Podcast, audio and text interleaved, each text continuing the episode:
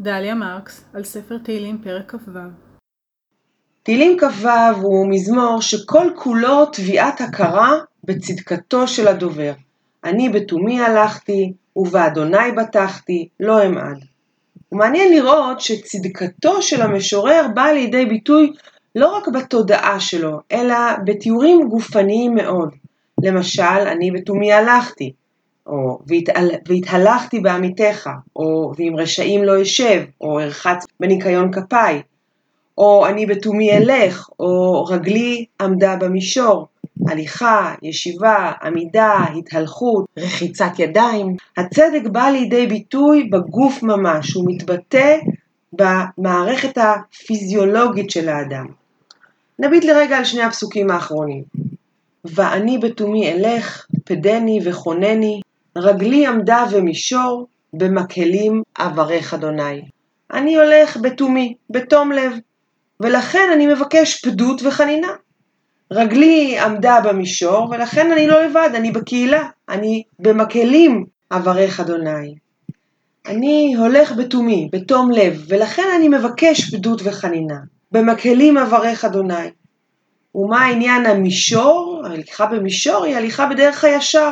לא בהקלות ולא בהקלטון, הישר, נכוחה, במקום שבו רואים רחוק, רואים שקוף. והעניין הזה של הליכה במישור הזכירה לי שיר אחר, שיר אה, ששייך לשירה העברית המודרנית, שירה של יונה וולך.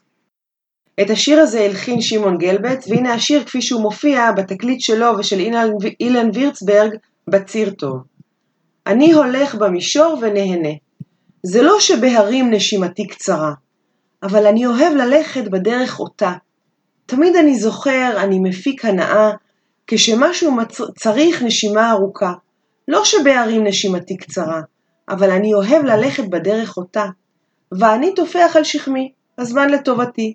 אין לי סטארט מופלא, אבל נשימה. במקרה אחר, אלימות לזמן קצר בפינה, כשפתאום המשטרה או איזה יד או יד מפרידה, אני נראה כמי שידו על התחתונה, אבל אני אוהב ללכת בדרך אותה, ואני טופח על שכמי, הזמן לטובתי. אין לי סטארט מופלא, אבל נשימה. גלבץ הלחין את השיר הזה בשנות ה-70, והוא נכנס לאלבום שירים שהוא ואילן וירצברג יצרו משיריה של יונה וולך, והאלבום הזה הפך עם השנים אה, מיתולוגי ממש. בשנת 2012 הוא נזכר ומספר, בתקופת ההלחנה של שירי בציר טוב, הופענו במועדונים קטנים, וברבות הזמן יונה, וולך כמובן, הצטרפה אלינו בהקראת שיריה. ההופעות שימשו כמעבדה לבחינת שירים חדשים לפני קהל, ונזקקנו כל העת לשירים חדשים, נוספים. ספר שיריה של יונה היה כמו מכרה יהלומים. זכור לי שנהגתי לדפדף בו, ופתאום שיר היה מנצנץ אליי, ולרוב לא, נדר... לא נדרשו דקות ארוכות עד שזכה ללחן. כזה היה גם אני הולך במישור ונהנה. היינו צריכים בהופעה שיר בכיוון של פיל גוד, והשורה הראשונה כבר עשתה את זה.